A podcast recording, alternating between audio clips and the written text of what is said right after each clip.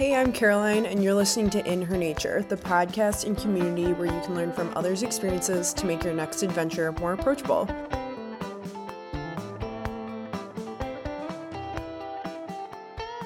Thanks so much for tuning into this week's episode. It's all about trail running, which I'm really excited about. It's a topic that's very near and dear to my heart. It can be a sport that seems really intimidating.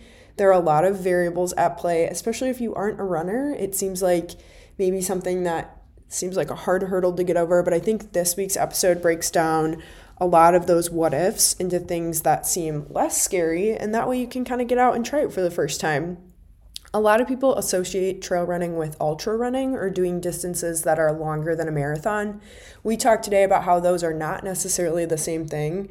Another great thing I wanted to point out to everyone before we jumped into our interview is if you're looking to run with a group of women, there's this really cool community called Trail Sisters, and they usually have Facebook groups in different areas of the country where people will post like new runs or run meetups for the weekend. And it's a really good community of people that identify as women that come together and run trails. So not only is it a good way to meet people, it's also a good way to find trails to run. Because I remember that was something I really struggled with when I first got into trail running.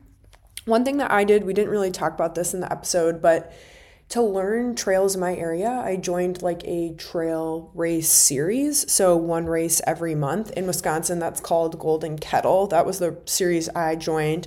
That was awesome because the trails were already laid out for me and I just had to like show up and follow the course. And then now I have that in my back pocket. If I'm ever in that area, I can pop over that course. It exposed me to a lot of different trail systems and it was just really cool. So maybe look in your area and see if there's something that's not a crazy long distance. Um, Golden Kettle was really cool because you have different distances you can pick day of. So it's like a small, medium, large option. The large tends to be like, I don't know, between 10 and 14 miles. And then the small tends to be like between two and five miles. And then medium is somewhere in between. But anyway, you should look and see if there's something like that in your area. I would love to have the race director of Golden Kettle on at some point. We can chat about just getting into races, but in terms of trail running, that can look like finding a really local trail in your backyard or something that's just very accessible. That is trail running, which is really cool about the sport. If you are inspired to go on a trail run after this, which I hope you are, post it and tag us in it. We would love to see how In Her Nature is making the outdoors more approachable for you. And if it's not trail running, maybe it's your first time getting in the pool after a really long hiatus, or you finding the joy in the jog and not wearing a watch on your run, or you name the thing, getting in the climbing gym for the first time. Let us know about it. Post it, tag us. We want to see how IHN is helping you get outside or just change up how you do your activities day to day. That brings us a lot of joy. Last thing, if you love this episode, send it to a friend who you think will love it too. That would make us really happy and get stoked on this episode. Without further ado, I have Katie on the show today. We talk about trail running. She's a really awesome human who is out of Boulder, Colorado. I know she's moving to start grad school shortly, which is so cool. But I met Katie when I was studying abroad in Denmark, and we met at the climbing gym actually. And I found out later on that we were both come from a background of running, which was really unique. So I hope you folks enjoy the episode today. If you have any questions or want to get in contact with us, you can reach us at In Her Nature Pod um, on social media or in her nature pod at gmail.com. Thanks so much and enjoy the episode.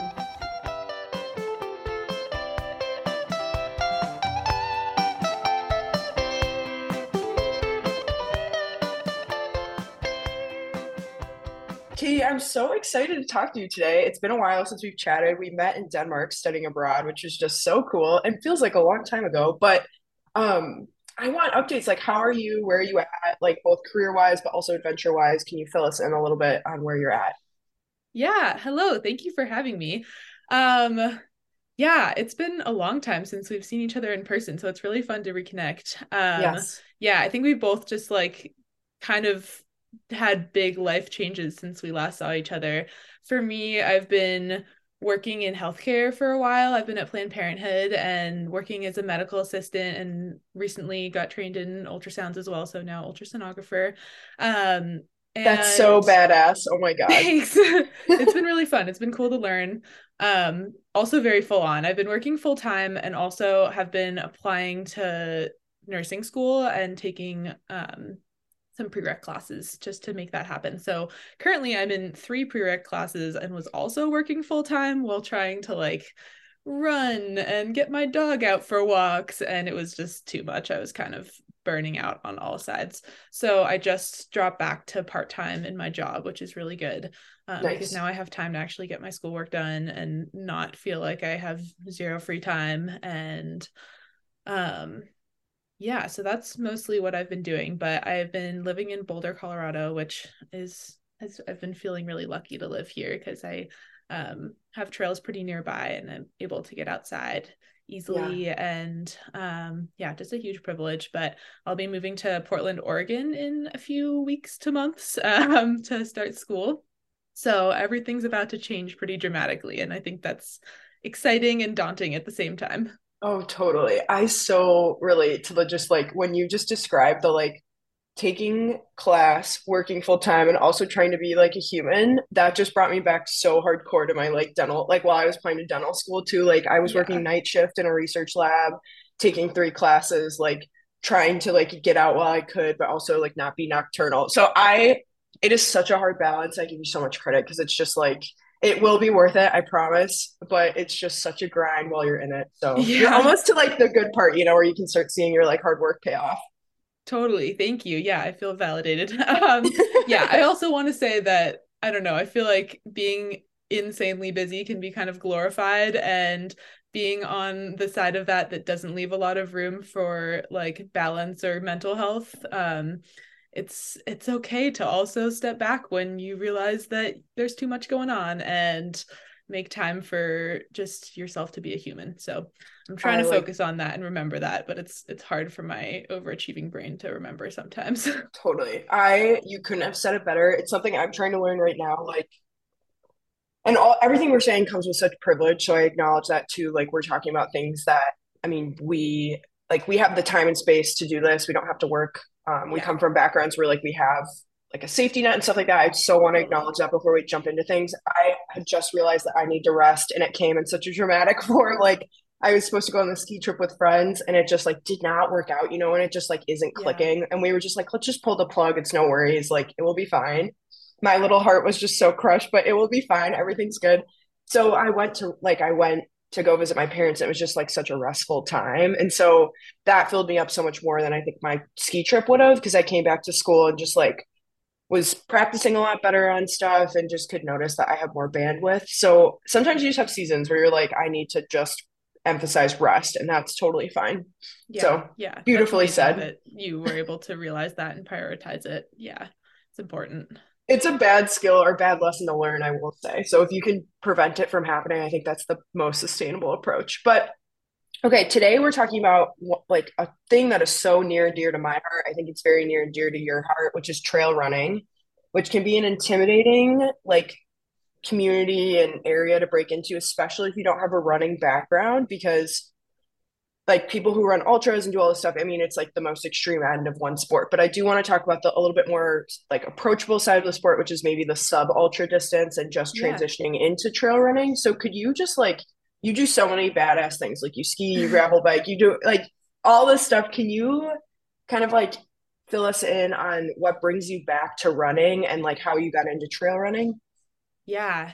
I well, I got into trail running honestly when I was pretty young. Um my my mom really liked trail running and I would go out with her when like before high school, even like in middle school, we would just kind of go casually out for just like bring the dog out to the trails and it kind of transitioned from hikes to jogs and I have a lot of really fond memories and also memories of like running up a hill too fast and then just like sitting down and hyperventilating and like refusing to go any farther. So um there are always the challenges in trail running, but um I think for me, what always brings me back is just the simplicity of it the the fact that you don't need to have like a functional bike you don't need to have a lot of gear um yeah and i mean for me that's just running in general like trail running is amazing because you have the added component of like being outside in a place surrounded by nature but that's not always the most accessible form of running for everyone i realize like living in a city or um, living in a neighborhood that's far from trails. And even just like getting outside and running in any way shape or form just feels like a massive mental health boost to me. And i always feel like way more refreshed after i go for a run. Um, and yeah, it's been fun to dabble in other sports, mostly as a means of making sure that I'm still healthy and running, like adding biking in just because I'm an injury prone person and totally. need to not be always pounding on my feet. Um, and adding skiing in as a way to get outside when it's really snowy out in the winter. But um, yeah, trail running is at at its core really where my heart is and probably will continue to be that way for the rest of my life. Yeah, I totally relate to that and the injury prone thing too. Like I've started mixing in a lot more cross training because yeah. I just so desperately want to stay healthy. Like my goal this year is just to stay healthy. I think that's yeah. my biggest goal. It's hard too because when you start feeling good with running, you just want to do more of it. And I do think there's like a neurochemical response to that. Like we're releasing a lot of neurotransmitters that our brain wants and likes, and then you want to do more of it. I think there's a basis of that. And then also just like the way your body feels. I don't know it's very freeing sometimes also can feel really horrible. So we'll totally. talk about that That's later. So it's not all good but i definitely feel that on the injury prevention and just living like an active life. Sometimes like runners are not the most healthy honestly. Like i know a lot of runners that are yeah. not necessarily the healthiest. So i love that. I love your background because i feel very similar to the sport. Could you kind of like help us understand maybe the differences between road running and trail running and how they kind of like interconnect with each other? Yeah, I mean there's they're super related in a lot of ways.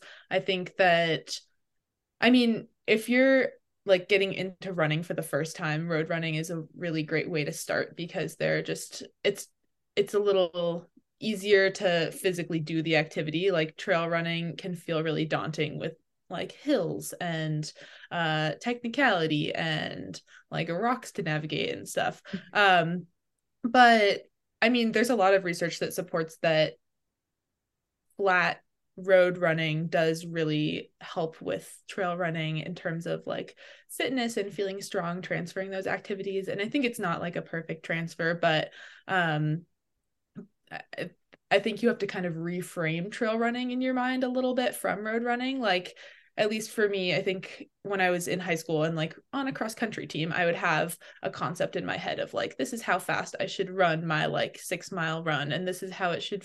this is like how much time it should take, and this is how it should feel. And those just all completely go out the window when you step onto trails because you just can't expect yourself to be running in the same way. You have to think about walking and like that's totally you're still out for a run, but you're going to be walking parts of it and that's okay. Um and um it's just a bit of a different activity and like a 3 mile run may feel like straightforward on the roads but on trails it's going to it might take twice as long and feel twice as hard and that can feel kind of daunting at first but also um, as you get more comfortable and used to it, it's like just a fun way to be outside in the world for a little longer if you have the time for that. And that can be yeah. magical. I think that's so well said. And I love, I think for me personally, trail running was a way to like lessen the expectations of myself that I had on the road. Yeah. Um, and I acknowledge that like not everyone has that. Like if you are in a professional lens or like at the upper tier of trail running, there's probably a ton of expectations on you too. But which I could not fathom upholding in the trails. But um, I will say, I think if you do come from like, like Katie and I both come from a competitive running background, especially at a really young age, where sometimes you instill these like not the healthiest um, things in the sport. And we ha- we did do a whole episode on like building a healthy relationship with running, but that I think is the key to having sustainability in the sport is like building a healthy relationship. So for me, trail running was a way of being like okay, my road background is its own thing. My cross country background is its own thing. Like divide. Now we're trail running, and it, there's no expectations.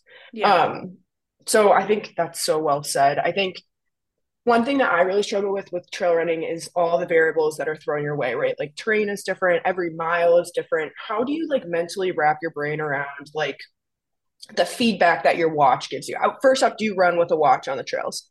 Yeah, I do run with a watch. Um, but I uh, I've set the watch so that I actually don't see my distance or pace. Um, at least on it on like the main screen of my watch while I'm out there. I have like a little like map that's on my watch and all this it doesn't really mean anything to me.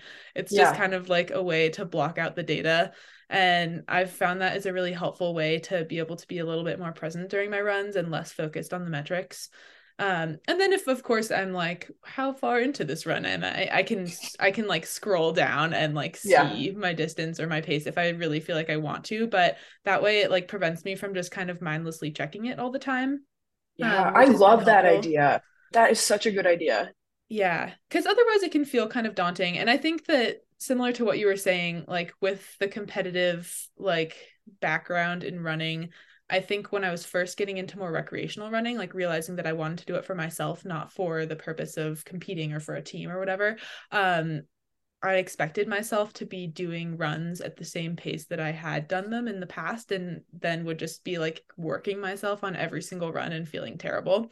And so, trail running is a really awesome way to reframe that because you physically can't run those same paces. And if you just like can get your brain to ignore the metrics a little bit, it can be so much more enjoyable and easier to be present in the trails and um, honestly easier to like navigate all the technical terrain too because you're just like yes. calmed down enough that you can pay attention to your body and its feedback with um, the trails oh, i love that and i didn't really like process that before but i do think when I run, my sympathetic nervous system gets really activated, I think, like just naturally based on yeah. like years of just that happening. And so I do ignore like my body's feedback and I tend to get injured more because I'll push through things that I am not noticing versus trails. You have to be so present because, or else you're going to fall like flat on your face. I know one thing I really struggle with is vertical. Incorporating that variable into my training has been really difficult because it's hard to replicate outside of trail running, but it is such a mm-hmm. crucial piece how do you kind of think about vertical? Like does it change your training? How do, i don't know. Can we just talk through that? Because i personally yeah. need to. Yeah totally. Yeah. I think it's that's like the biggest hardest part of trail running because a lot of road runs won't have that much vert and then you switch to trail and you're like why is this so steep and so yeah. hard? Um, you, before we jump into it i realized i assumed what people know what vertical is. Do you feel comfortable explaining it like yeah. briefly? Okay. Yeah it's basically just like you have a hill in front of you how many vertical feet are you gaining in that hill um, so yeah. instead of just running on flat ground you're also running up and then also down um, which can be challenging also and i think is not really acknowledged as much um, totally and um, it just changes pace pretty substantially you can't just run up a hill at the same pace that you would casually be right. jogging around on the flats right. Um, and i think just really acknowledging that is super important and um it does kind of feel like a different skill in some levels like it really gets your legs and heart going in a way that um they might not be activated on the flats. Um and yeah i think that transitioning from it's, it's hardest when like if you don't live near trails and you're doing most of your runs on flats then it can feel especially daunting to go to trails that have a lot of vert. And i think the most important part is just the mental reframing with that. Just like it's okay to walk the ups. Like you're going to get the same training stimulus from walking a steep uphill that you would from running 8 minute per mile pace on the flats in some cases. And like Totally. Um and I mean, it's also not all about the training stimulus, just like listening to your body and what it's telling you in those moments.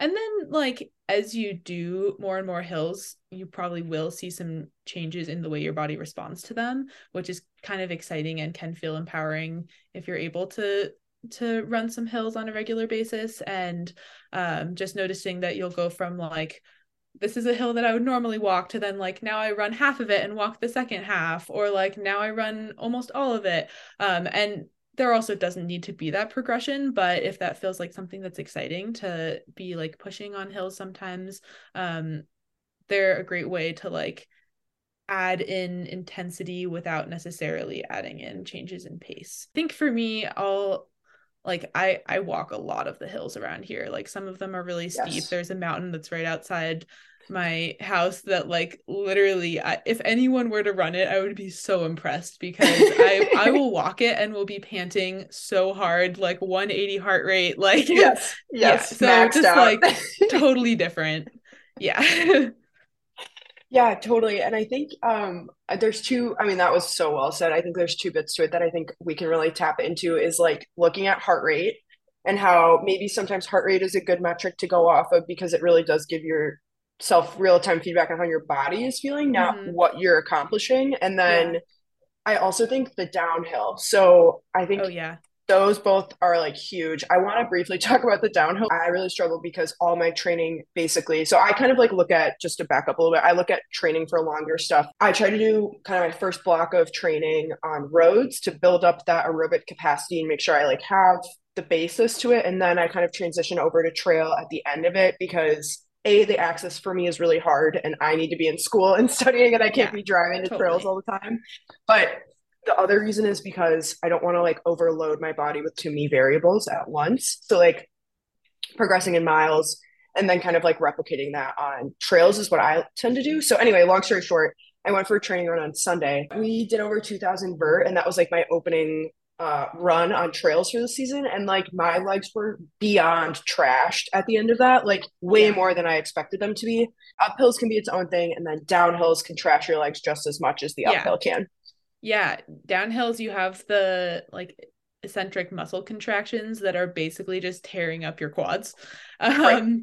and plus the technicality component of downhills can be really challenging too. Like you have to put the brakes on a little bit more if there are just a ton of rocks and that puts added stress on your on your legs and um I think also downhills can have a pretty big mental component of like feel at least for me i'm a very cautious runner and a cautious person in general and have a hard time like unclenching myself on the downhill so that i can actually flow and that like being able to relax a little bit more into the downhills does mean that your body's under less strain but it also is really hard for me mentally to be able to do that. So that's something that i'm working on on a regular basis. And i think honestly it just takes a lot of practice which is one of the hard and frustrating things, especially when trails aren't always easily accessible, especially verti trails.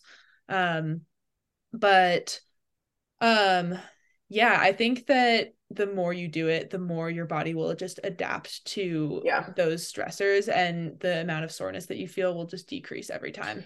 And it's it's hard because it's pro- you're probably going to be sore again next time, but just a little less than this time and then again the next time, but it's just it gets progressively easier and better. Yeah. Um with with just like practicing it over and over again.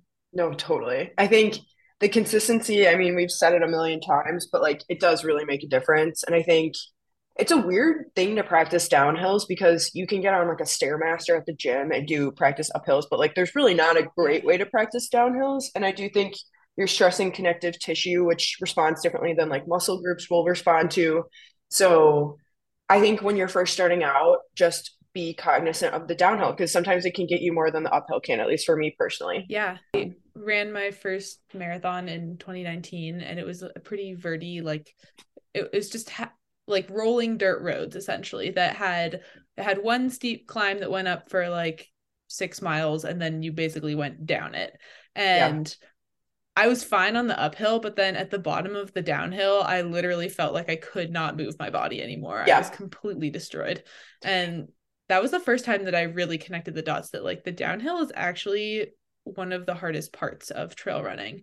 Especially I totally if you're going for a longer time and the, the just like repeated over and over uh, muscle contractions in your quads will just like tear them up after after a while. And it's okay. Totally. Like, your body is totally resilient and will come back from that. And it's not really like I mean, it, it's just something that you have to get used to. And it's hard to remember to train that, I think. Especially because in my mind, often I'll be like, okay, the downhill is a break. Now I get to rest. I've done right. my uphill. Um, that was hard. Now I don't have to be panting anymore. Um, but it's it's just a different stimulus. And I think yeah. also I'll often structure my runs where I'll like go up the steep technical way steep technical way and then down like a really smooth cruisy way because that's just a much like flowier way to do the run but that actually can sometimes be a bit of a mistake because then I'm not practicing steep technical downhills. I'm just practicing the like really easy cruisy ones um, yeah. that don't have as much uh, that don't place as much demand on my legs and then I'll get into a race setting with steeper downhills and I just my body won't really know how to handle it. I mean, there's like so much to this that I could talk about forever. I I do want to preface Katie and I are kind of running nerds, so we could kind yeah, of talk about true. this forever. but um this is really interesting you bring this up. So I was talking to someone and the style of trail running can really differ based on where you are trail running. So like geographic yeah. locations in the US or wherever you are. Um, like out west, a lot of times you have like a summit point. So you're like going uphill for a long time and you might be walk like I personally walk all my uphills. Like every yeah. time my foot goes up, I'm walking. That's just like what an old guy told me at a training run and it works. Yeah. So that's, that's what amazing. I do. Um so like there's a summit point and then you come down. So you're doing all the uphill ish and then you're doing all the downhill ish. Um, what's really interesting is in the Midwest, we don't have summit points like that. So our trails are made by, and I'm getting a little bit techie here, but it's an interesting difference, I think. So here, a lot of the areas are made by glaciers or glaciated like landscapes. So we don't have summit points like a mountain you would go up. It's just rolling kettles. So it's like the landscape has been shifted by like the ice age and all this stuff so we don't yeah. have like a specific point that we reach but our runs are like really or the trails we run a lot of times are steep i guess is what i'm saying but they're not yeah a lot at once but it's like a sharp hill like that's how i refer to them they're very sharp yeah. and they're like relentless like you're doing this uphill downhill cycle instead of uphill pause downhill so I think if mm-hmm. you are planning on running in a certain area, just be cognizant of that the fact that your body may respond differently based on like the stress. And I think that's a simple point to make, but it's interesting that like it can change so much. Totally. Yeah, that's so true. And also cool to learn about the landscape. Yeah. And totally. Yeah, no, rolling hills will get you in in a sneaky way. Yeah. Oh, sneaky it may not, way.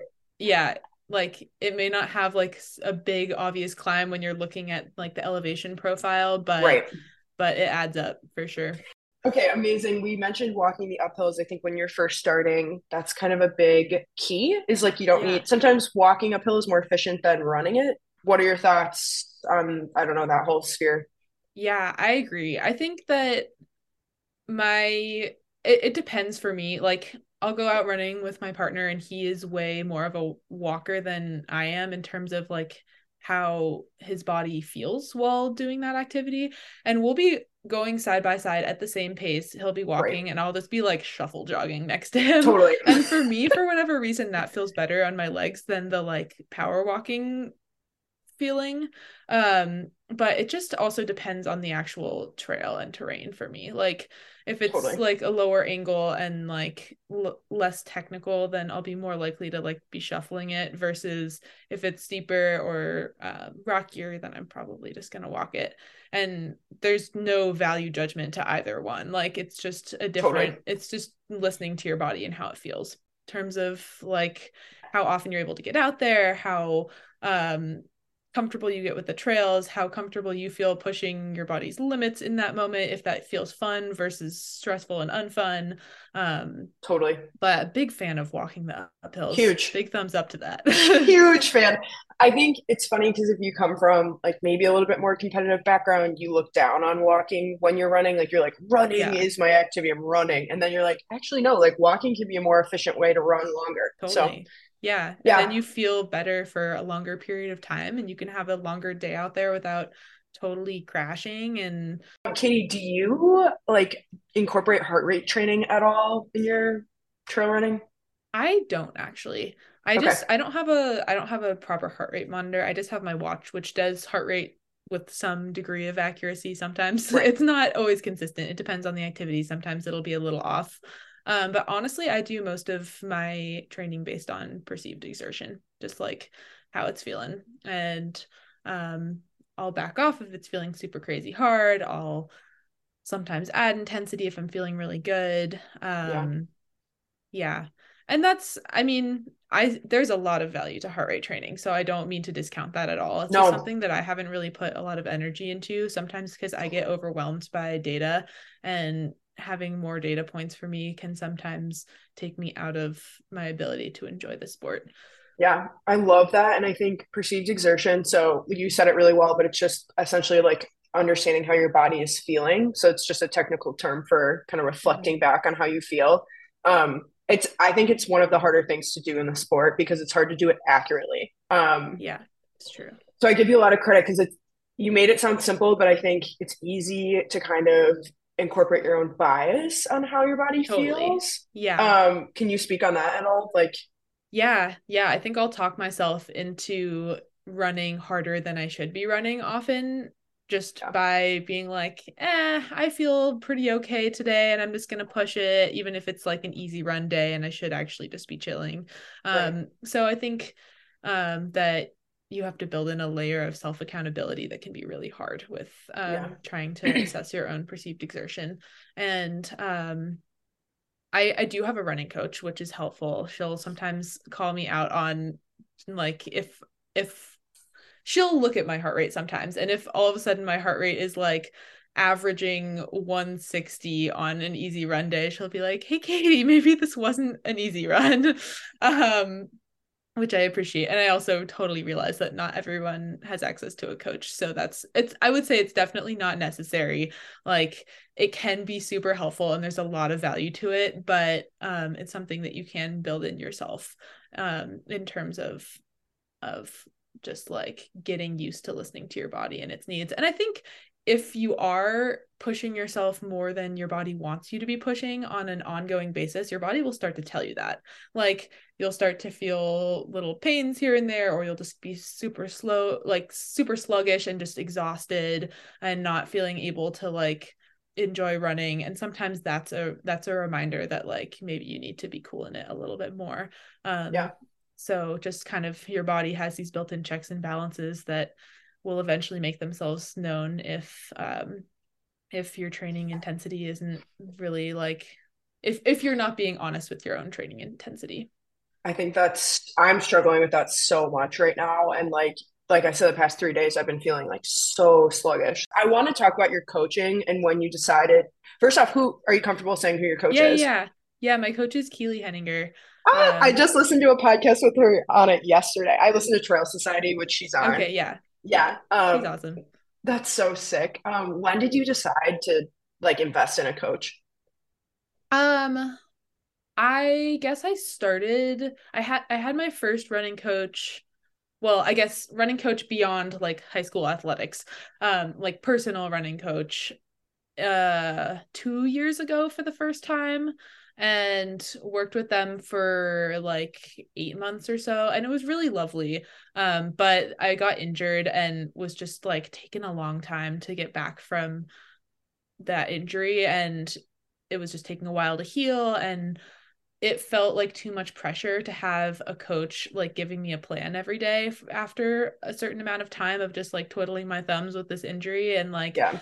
I didn't have time to be biking every day because biking takes longer than running and I was working full time totally. and had a dog that normally I would take running with me but now had to walk separately from biking and like the whole thing just was too much for me and so I had I stopped coaching with them just because I was like exhausted and needed to totally. like literally just not exercise for a little bit and feel okay about that which yeah. I think that if I were to do it again, had I been a little more upfront about how I was feeling and like navigated that relationship a little bit better, I think they would have understood that and been okay with me taking some time and we could have continued. But I just didn't. It was my first time being coached. I didn't really know how to navigate that um, and those complex feelings. And I think I learned a lot from it.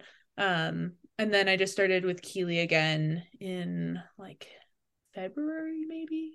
Okay. Um, yeah, and she's just so awesome.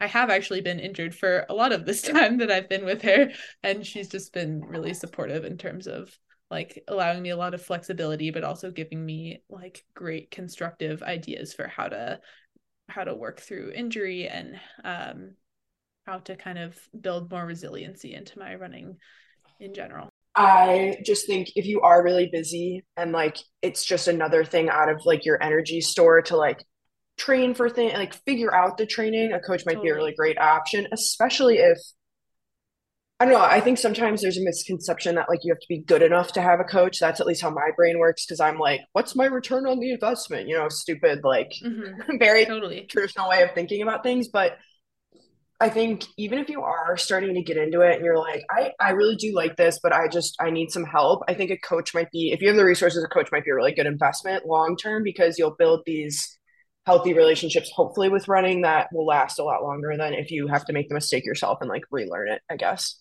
Yeah, totally. I really second that. And for me, like I had various running goals that I was hoping to push towards, and trying to create training for myself felt like a lot of uh, mental space that it was taking up, like on a yes. daily basis, getting yep. up, deciding what run to do, how it was going to be a helpful stimulus. If so, like it was just too much for me and so that's where having a coach has been really helpful yeah. plus also like having some accountability with things like strength training yep. that i am terrible at doing on my own and so having someone yep. be like hey this is actually going to be helpful for you and let's yeah.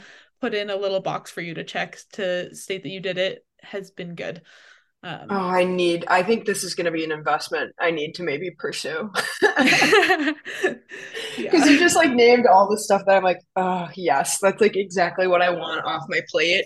So anyway, we could talk about that. That might be like a little bit higher level, but if you're kind of getting into it and you're just like, I don't even know where to start, like it could be really good. Yeah, and too. yeah, and one step down from that um is just like online training plans which often you can totally. find for free um so a much lower cost way to have some structure and not have to make any day-to-day decisions if you can find a training plan yeah. that you feel like fits you really well which on the internet they exist like across all all levels and spectrums and distances like there are totally. training plans out there for people for getting into running for their very first time ever and training for a 5k um people getting into running training for a 50k like really anything you might want exists out on the yeah. internet and is yeah. could be a fun resource. It would just be about like finding a resource that you trust and totally. um, sometimes that takes a little bit of research but yeah yeah. worth it to look into. Yeah totally and i think at a financial perspective it might be a good option. I know i got a really good one. You let me borrow some access to things and i got a really good and i got a really good one. It was like a beginner 50k thing. The one thing i will say just be mindful of if you are doing a trail race, try to find a trail specific training plan that maybe incorporates like some aspects of trail running that like road running might not have. So like if you're if you get a marathon one and you're running a trail marathon, maybe like try to find something that's trail oriented because it may I don't know. Just road marathons scare me because they're just fat like fast and just scary and a trail marathon is like completely different. Totally. I agree. And also just with with training for a trail race, acknowledging that your mileage might actually be lower than if you were training for a road marathon versus trail marathon because your mile your miles are going to take you longer on trails. They're going to be yes. like more of a stimulus sometimes and um, it's okay to listen to your body and just do whatever mileage feels good on your body. And even with following an online training plan like they still have malleability. Like it it can yes. be what you make out of it. Like if you need to adjust the training plan that's totally fine. I think sometimes i get stuck in rigid thinking where i'll like have a plan ahead of me. And I've actually done this with coaching before too, where I'll be like, this is what's scheduled today and I must complete it, even if my body actually feels like trash. And then I complete it and then I end up yeah. getting injured. So, like, yeah, it's the hard balance of like structure being helpful, but it doesn't take away your need to listen to your body. Totally. Like, you get into robot mode and then you're just like, yeah, must complete activity now. And then, yeah, exactly. So and true Oh, yeah, so at least true. for me, I have this like, I don't know, like high achieving student mentality where I'm like, I was given this plan and I must execute it. And that's just not how running works at all. So just like reframing. yeah. Oh, I could second this like times a million. It's not even funny. Yeah. And like honestly, sometimes you need to put a little compartment in your brain that's like, I'm not a student. I'm actually human. It's okay to just like not do everything to the most ideal standard. Like this is the human side of me, not the clinical. I, I really struggle with this and we could get into it so hardcore about like the clinical side or the career side and then like the human side. And obviously we're human at all points in time, but just you're doing this for yourself at this point in our lives. Like we're really probably not pursuing like career oriented things in trail running. And if you are, that's so amazing. But like just remembering why you're doing it and that it's okay yeah. to have flexibility. I think that's such a huge point and something I really struggle with. This is a little bit off kilter what we've been talking about, but it is something that is really important as you start to do more trail running is nutrition. And I think it can be very convoluted for someone that maybe A doesn't have an endurance background and B is like literally what are all these options. So there's not a lot of gear in trail running. It's a huge mental sport. But one thing that is, in my mind, a piece of gear is the nutrition you bring along. Um, totally. So like, and can get expensive, like gear. How do you kind of look at nutrition and hydration, and how, what's your journey with it? What's worked? What hasn't? What have you learned? Yeah, I have come a long way in this category. Um, I'm sure you have too. But yep. I think, yeah, in high school, we would just go for long runs on the weekends. And my coach would literally tell us that if we were feeling hungry or thirsty, that meant that we hadn't done a good enough job of like hydrating at baseline. And we shouldn't ever be feeling any of those cues, which I just look back on that and I'm like, what the heck? Like, that's so false. toxic. So, so toxic. toxic. Yeah. And like we would go for a 14 mile run and not yep. bring anything, like not bring a water bottle, not bring a gel or a Clif bar, nothing. Like yeah and i look back on that and i'm like wow i regret that a lot because i'm sure that that contributed to me getting a stress fracture in high school and like the way that oh, nutrition insane. impacts like your hormonal regulation and your bone yep. density and how especially during times like high school those are really critical periods in your body's development and if you're not fueling yourself adequately during exercise that can have some downstream effects that are pretty unfortunate yeah. so yeah, I've definitely learned a lot since then. Honestly, I didn't really learn about running and like fueling during running until I trained for my first marathon at the end of college. Like it took me years to actually figure yeah. out that nutrition was a thing that I needed to be focusing on.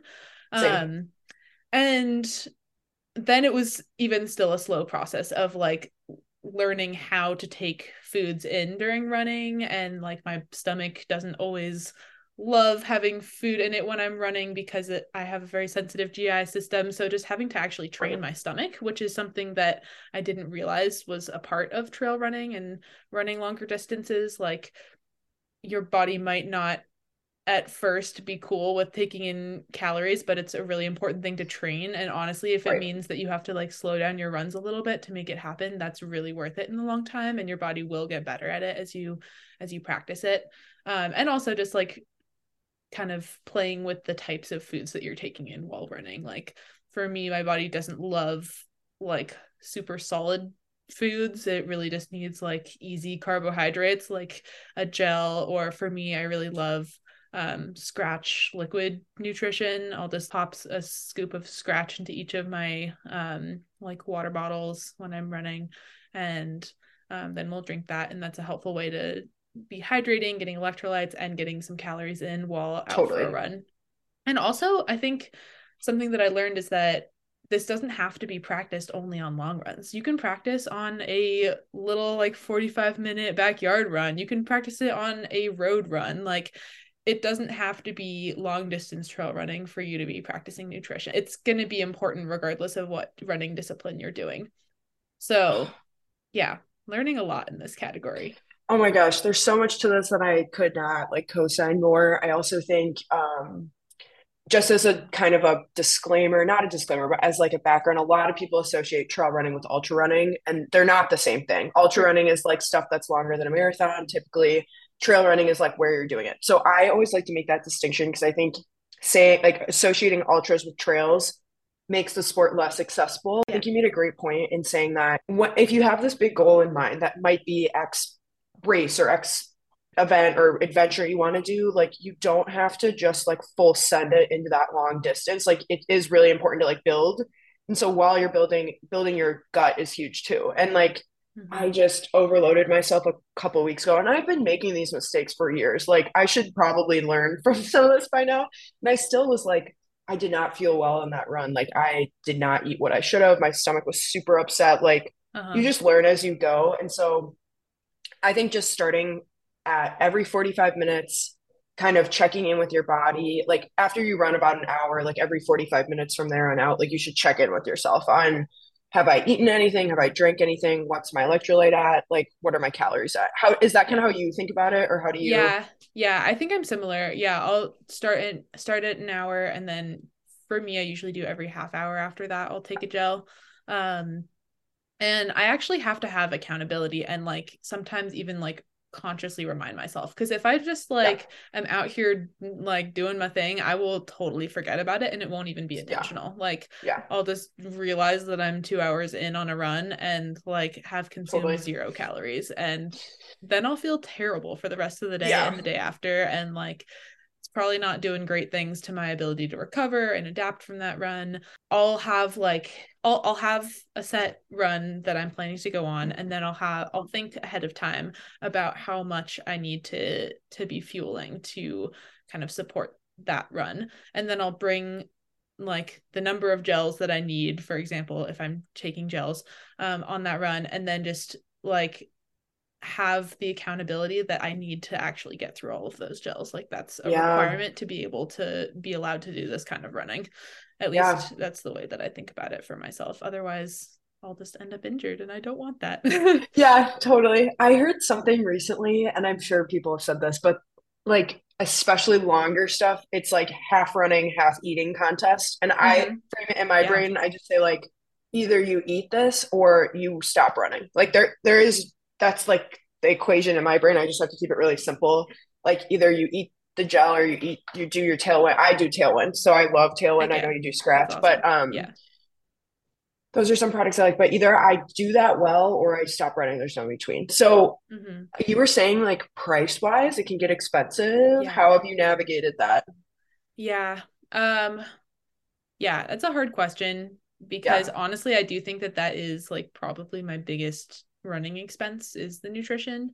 Yep. Um, and I think that for me, I've just had to like budget and rationalize for this in saying that like if this is if running is something that I want to prioritize or like going for these kinds of longer runs is something that I want to prioritize that this just has to be part of it and like it's kind of like a required cost for for the longer runs but I do think that there are ways around that like if you're and it it kind of takes like listening to your body and what it responds well to when you're running like if you realize that like you can like throw together some trail mix or throw together some like carb heavy foods from your pantry that are like right. not as expensive and not specific right. endurance related foods um like gels uh if that works for you then that's awesome and you can kind yeah. of train your gut to be more willing to accept that and also like I think that not all, I mean, fueling is really important. Not all runs need to be fueled with gels. Like, it's totally fine to just like eat a good breakfast beforehand, go out for your run, and then eat a snack after. Like, it's okay if yeah. if your run isn't super long then you don't need to be buying super expensive yeah. endurance products especially for someone who's getting into running and is gonna wants to start out with like 30 minutes out there. You don't need to yeah. like be taken in gels necessarily. I mean, you can if you want to. That's awesome. But um but it's it probably won't hurt. Yeah, as long as you're fueling your life well, like eating enough in your life at like in general, then that will set you up well for success. Oh, I think that's such a good point, Katie. I think so. I look at it kind of two prong. I look at it like stuff while I'm running slash like like borderline like just before I start and just after I start like that frame is very different than how I feel my normal life. So I might mm-hmm. eat stuff on my run that like I would probably not eat or not tend to eat in my normal life. Like I'll do potato chips, I'll do um like uncrustables, those sandwiches mm, I'll nice. do. Yeah. Um and I'll do pickles like and I'll do that all the time. But I I don't know, just experimenting with what works with your body on lower stakes runs, I think is such a huge point. Yeah. And sometimes you do just need to swallow the pill if that's if goos are the thing that work for you or gels are the thing that work for you. Sometimes you just need to stick with that because it's not all going to work for you. And so either experiment on lower stakes stuff to figure out what works or kind of invest in look at it as an investment and less so as an expense, I guess, for nutrition. Yeah. And like there are some sometimes you can just like buy a bunch of random things from your grocery store and just like see what works kind of like the experimentation you were talking about. My yeah. partner had buys these like three dollar multiple pound bags of gummy bears from our local grocery store and he'll just put them down on runs and they're like actually great fuel because they're like very easily digestible carbs essentially. Just like easy for the gut transporters to handle and super cheap. So yeah, sometimes you'll find some random product that works well for you. And it doesn't have to be like the perfect whole food that you would normally eat right. in your daily life that's right. like balanced in all of its nutritional factors. But when you're actively in exercise, what's most important is just getting like the getting carbs because that's what's easiest for your body to digest make energy from. And i think another big point is um, especially when you're running in the summer or like i sweat really my sweat rate is really high compared to most people. So i have to be really yeah. cognizant of electrolytes.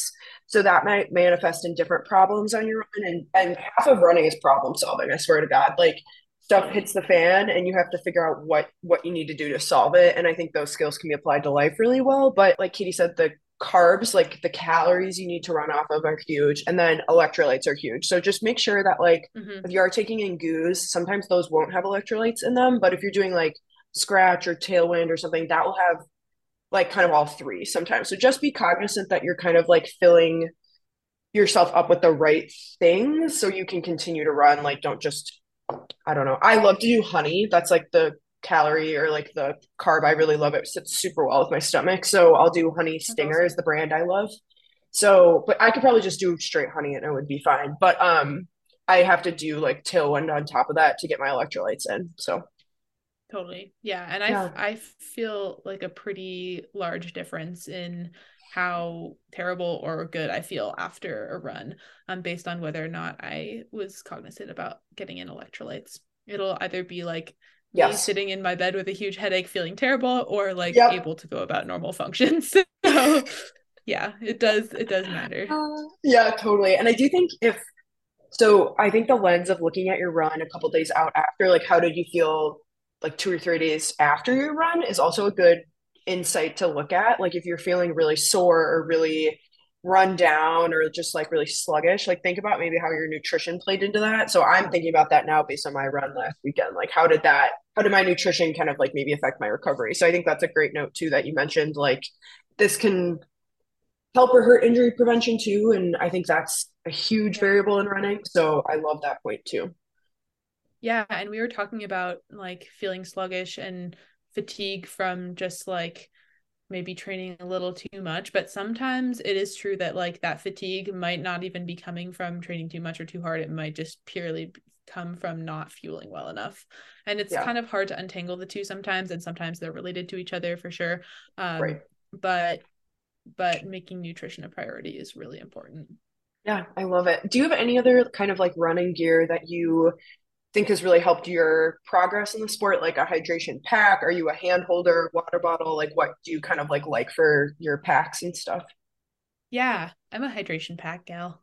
I i have a i have a Salomon hydration pack that has been with me for like the last eight years and it's it works well. Yeah it's it's yeah. awesome. It's has holes now but um but yeah it's been a loyal companion and it's nice. just helpful to be able to bring some items that can just like be a safety blanket especially if you're going out yes. for a trail run when you're where you might be a little far farther away from civilization or out of cell range i'll pop in like an extra layer beyond what i think i need um and then I'll I'll bring the nutrition that I need plus I'll bring a little extra in case like yep. I take a wrong turn or the run ends up taking me longer than I think it's going to. That way, I don't end up in a situation where I'm completely out of um, all nutrition and I'm bonking out there or something like that, um, which is not a fun feeling.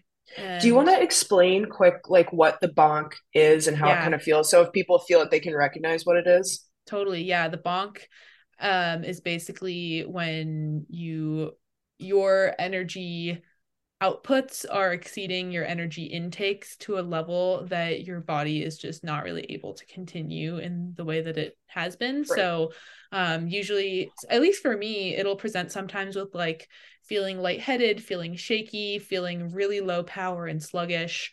Um, and it almost feels like a low blood sugar type of yes. feeling. Um, and for me, after I take in some foods, it takes a little while to rebound from that sometimes, which can feel disconcerting. You'll be like, okay, I just pounded a bunch of food and I still feel like trash. Like, why is this? But then, like 30 minutes later, I'll start to come out of it. And it just takes a while for your body to actually process the nutrients that, it, that you've given it. I think what I've learned is that trying to proactively avoid the bonk is the best way to yep. feel good when you're out there. Um, so just that's where just staying consistently on top of the nutrition. Like you may feel like you can run for several hours without any food and like maybe that would be fine up until the point where you hit the bonk and then all of a sudden it goes downhill and it's really hard to crawl your way out of it then. We've talked a little bit about like the the transporters in your gut that help kind of like metabolize glucose and stuff and we're both science people too so we don't need to get into it into it but when you dig yourself into that calorie deficit or that electrolyte deficit or you're in a deficit not only do you have to get out of the deficit, you also have to provide your body energy to keep moving forward because you are like yeah. moving at the time. The best way to prevent it is just be on top of it and think of a system that works for you so you don't get in that hole. It is a hard thing to get out of and you will learn like I don't you learn how your body will react to certain things. You just kind of like work. I I love, we don't need to get too far down the bonk road, but like it's a feeling that you don't necessarily want to get yourself into because it can be a safety issue. So just mm-hmm. um, don't put yourself in that scenario if you don't have to. So, other safety stuff that you bring with you, I, I sometimes will bring a SteriPEN or a way to sterilize water. Yeah. Um, I know there's lids for like running water bottles now that you can buy that will like, it has a filter in it, will sterilize. I don't know like the mechanism mechanism yeah. behind that or like the safety level but i do know they sell those. I have running partners that will use them. But if you're a little bit uncertain of where you're going plan for something that's longer than what you're actually doing. I was in a scenario over the summer where i was running i thought it was going to be 14 miles ended up being like a little bit longer than that and i was really glad i brought stuff with me because mm-hmm. sometimes even three or four miles longer will make a huge impact. That could be an hour if depending on the terrain. I really really second that. Yeah i actually do use one of the little um, bottle cap screw on filtration devices and that has Sweet. bailed me out of many many scenarios where like yep. i probably would have been fine getting by on the amount of water that i had but then the run went longer than anticipated and yeah i love that. I also keep a blister kit. The wilderness medicine makes like a little seven dollar blister kit and um, i've had to crack that open not only on myself but on other people. Mm-hmm. so if you're running with a group like yeah just take into consideration that they may not be the most prepared either and not that you are responsible for them but it can always help to have a little extra and then i always bring anti-chafe stuff just in case yeah something goes awry, it's just so nice to have. So yeah, yeah, there's nothing worse than getting like second degree burns on your inner thighs. I just don't want it. Dude, I had one of the worst chafing scenarios of my entire life like a couple months ago. And I've been running for like, I don't know, over 10 years. I should know this by now. But I just was like, if all I had brought was my chafe stick, I would have been fine. yeah. Yeah. It's a critical so, okay. item. yeah, totally. Yeah. Any other gear, Katie, that you, I mean, we could get into shoes. I don't think we necessarily have to, but like other gear that you think has been helpful in your journey on trail running? I guess for me, sometimes if I'm going somewhere really remote, I'll bring like a, an inReach little like, um, a phone that doesn't have doesn't operate off of data just it's like a what is it gps phone? Yeah it hits a garmin satellite i think. Yeah there we go. I don't know why i couldn't in the least technical words possible. Yeah. yeah a sat phone a satellite phone just yeah. as a means of communicating if i end up in a sticky emergency situation. And i know specifically my mom really loves it when i do this because people in your life can be worried when you're out there for like many hours and they haven't totally. heard from you and you don't have service and um i don't even use it for like communicating all as well i'll just only have it there as a backup for if i ever do end up in an emergency just to have it yeah. available i think that's such a good point it's a good gift for someone in your life yeah. too it's an investment so that yeah it's definitely something that probably isn't needed if you're within cell range but if you're out of cell range it could be worth investing in it just from a safety perspective. Totally. And we a different episode we talked about my friend annie and i talked about road tripping. She keeps one with her in her car at all times. So if you're ever like driving um but yeah just like do some research on where you're running. And like trail runner project is a website online you can kind of do some research on. And i think this makes a good point. Just like if you're running with friends or running alone or whatever like do your own research and be comfortable with that just in case like i don't know for some reason you're by yourself and you don't have the info and you're like, oh, if only I'd looked online, like that's really yeah. helpful. So just be prepared and do your research. And if you need to bring a sat phone or something, it's never a bad idea. I think safety stuff is never a bad idea. So yeah. Love. Um, okay, let's get in. Do you have any other thoughts on trail running, intro to trail stuff, or else we'll get into some fun questions and wrap it up? No, I think I feel good. Okay, awesome. I think, yeah, we got into some great stuff that I think is so important. And like we said earlier, like trail running doesn't need to be a million miles long. If you get out there on like an urban trail or just find access wherever you can, that is trail running. So you don't need, yeah. there's no definition you need to fulfill. So totally. A one mile love trail it. run is a trail run. Yeah, love it. Okay, um, couple of fun questions. What is something that you're like excited about? It could be career, family, adventure wise, like something that you're really looking forward to. Hmm. I think I'm really excited about this move to the Pacific Northwest that's hap- that's going to be happening in my life and I'm just excited to explore a totally new place and like see yeah. the trails out there. I think that they're going to be beautiful and very different from what I've experienced before. Um, and hopefully, I, I want to try to get into the mountains out there and maybe try to do a, a race out there. I don't actually have anything on my agenda yet this year, um, but I'm excited to try to add add something, add at least one race in just to have some degree of goal to work towards and yeah. also it's just like fun to get out there with the trail community and meet people in that kind of context so that's something i'm really excited about that's so cool. I think that's such a good point. The community of trail runners are some of the most wonderful people I've ever met. Yeah. Um, and extremely helpful, extremely knowledgeable, and like just really awesome people. So if you are nervous about the sport, like taking on smaller objectives and kind of building your community is just so awesome. So I love that. I think that's a great way to meet new people too when you move.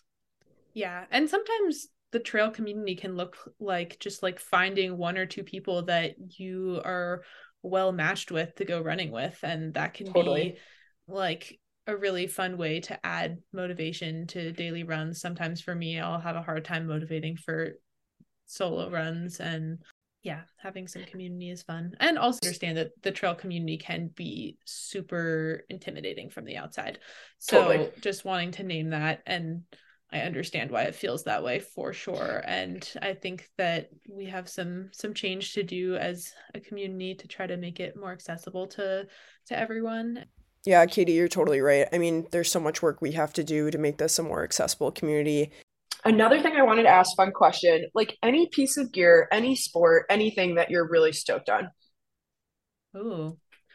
Well, um I've recently been biking on my partner's 1990s hard uh specialized hard rock like fully rigid old mountain bike that is honestly just so fun. Like, yeah, it's just I saw that on Strava. That's so sick. yeah, I think it's it's fun because it kind of reminds me not to take myself too seriously, and that like I'm in it for the process, not for the results. Especially because yeah. like this bike is really heavy, and like I just really slowly lug it up hills, and that's cool and fun. And yeah.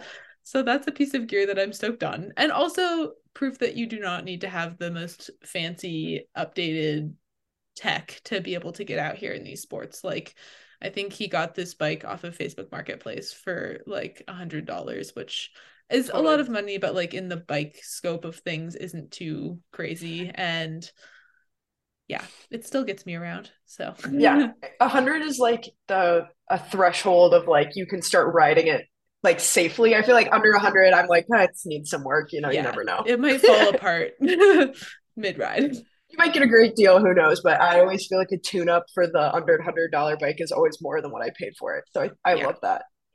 Okay, this is not necessarily an easy question to answer, but biggest thing you think running has given you? Hmm. And it doesn't have to be anything poignant either. Like it can be super simple. So don't don't overthink it. I guess is what yeah. I'm trying to say. Yeah. I think honestly, just it has given me the priority of getting myself outside on a daily basis. Like, even when I'm not trail running, when I'm just like outside on the streets, it makes me prioritize getting outside, even when the weather's kind of crappy, even when I don't really feel like I want to. When I first wake up, I'm just like, okay, this is my plan. I'm going to go do it. And nine times out of 10, I feel glad that I did. And um, it's just a way to kind of help boost mental health and um, make yeah. me feel connected to the things that matter to me in the world, especially when life is busy and I wouldn't otherwise really be prioritizing it. Oh, I love that. So well said. I always think that the first five minutes are the hardest part of the run, just yeah. mentally. Like, yeah, getting out the door is so hard. And so I always say, if I'm not having fun 10 minutes in, you can go home. Rarely do I yep. ever pull that plug. Like, half the time I feel a lot better 10 minutes in. So I think yeah. that's such an important thing to say. Like, we've been running for a long time in our life. And I think it's still, it's still a challenging sport for that reason. Like, it's a hard sport. It's okay to acknowledge all these things, but just, getting out the door can be the hardest part. So I love that. Yeah. Yeah. Dude, thank you so much for fab conversation. Like I think we could talk forever and I think this is a great jumping off point for people. Um, good luck with school and I think you, I'm so stoked. Thanks, dude. You've made it to the end. Congratulations. Quick thank you to people in our community. Thanks to Tommy for recording this fab music. Thanks to Riley for doing our graphics and design work. You can find Tommy at the Porch Flowers on Insta. You can find Riley at REJ Design. Thanks so much and have a great rest of your week, everyone.